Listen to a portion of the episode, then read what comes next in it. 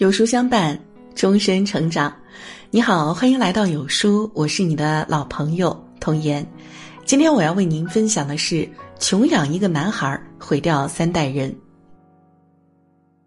不高兴先生很不喜欢去英语班接小福气放学，因为一起上英语课的家长，不是动辄开几百万的豪车，就是身上穿着上万块的皮草，这让他很有挫败感。深深伤害了他的自尊，他甚至对我咆哮：“没有那个经济实力，就别去凑那个热闹。”诚然，孩子每年上英语班的学费不便宜，可这笔钱省下来，我们的生活水平也不可能一下跨越一个阶层。何况，孩子六岁之前是语言的敏感期，语言的学习就是要早接触、多练习。何况，对于更多的贫富差异，教育还算是一件相对公平的事儿。那么，既然有能力，为什么不去努力争取一下呢？我一不想攀比，二不是为了弥补自己的缺憾，只求尽力不留遗憾。我理解不高兴先生的敏感，因为他是从小被穷养大的孩子，穷那个字儿像如影随形的诅咒，压得他透不过气。这里说的穷养，并不是单纯的经济上的匮乏，事实上，不高兴的父母都是公职人员。家里从不缺吃少穿，相反，他家的经济条件比一般的家庭都好，在学校里也绝对不属于经济拮据的那一类。但是他的爸爸妈妈从来不舍得在他身上花一分多余的钱。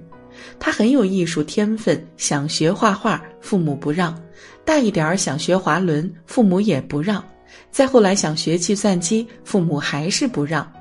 他们觉得这些东西既耽误时间又浪费钱，美其名曰男孩子要穷养，穷养到什么程度呢？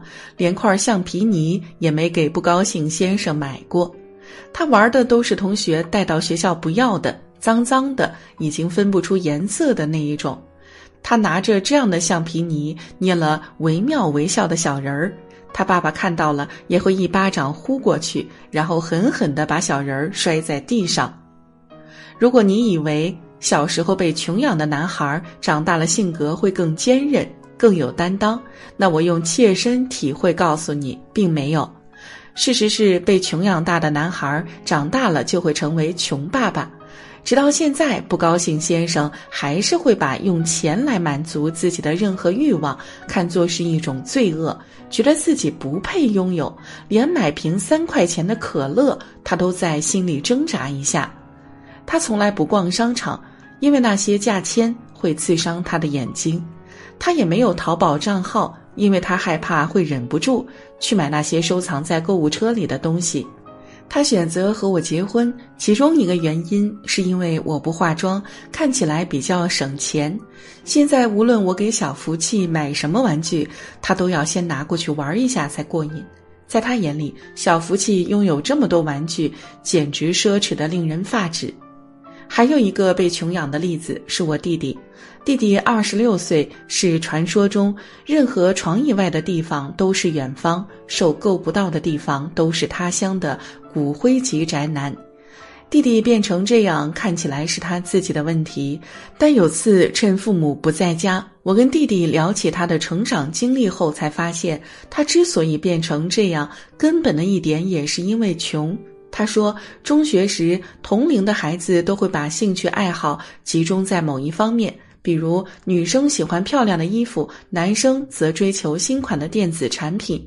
只有他，中年穿一身校服，背一只不知哪家亲戚孩子不要了的旧的牛仔书包。加之人长得胖，打扮的又矬，手里更是一分钱零花钱没有。就算有人想约他出去玩，也只好作罢。年复一年，日复一日，他终于成功的受到了同学的排挤，变成了班级可有可无的边缘人物，只能天天与虚拟的游戏人物玩。就这样，他还不敢玩大型网游，因为要花钱。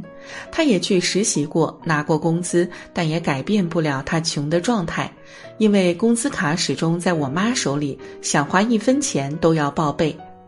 过度的苛刻男孩盘剥他童年的快乐。你的出发点也许是为了培养他勤俭节约的好习惯，实际上却为他烙上了一辈子都抹不去的穷酸气。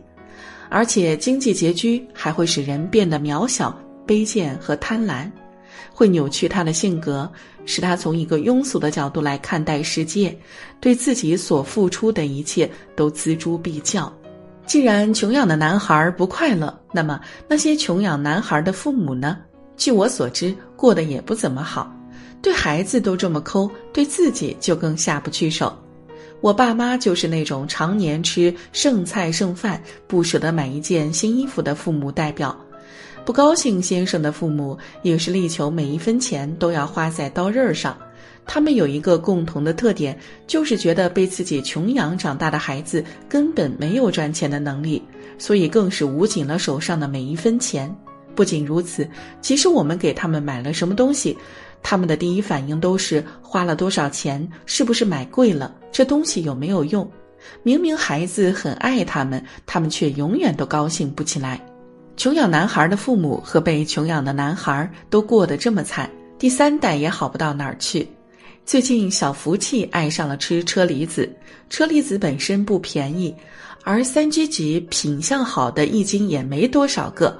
而小福气一天吃一斤根本不在话下，虽然已经提前做好功课，告诉我的母后大人是打折才买的，但他对于买这么贵的水果给孩子吃，还是有诸多的不满。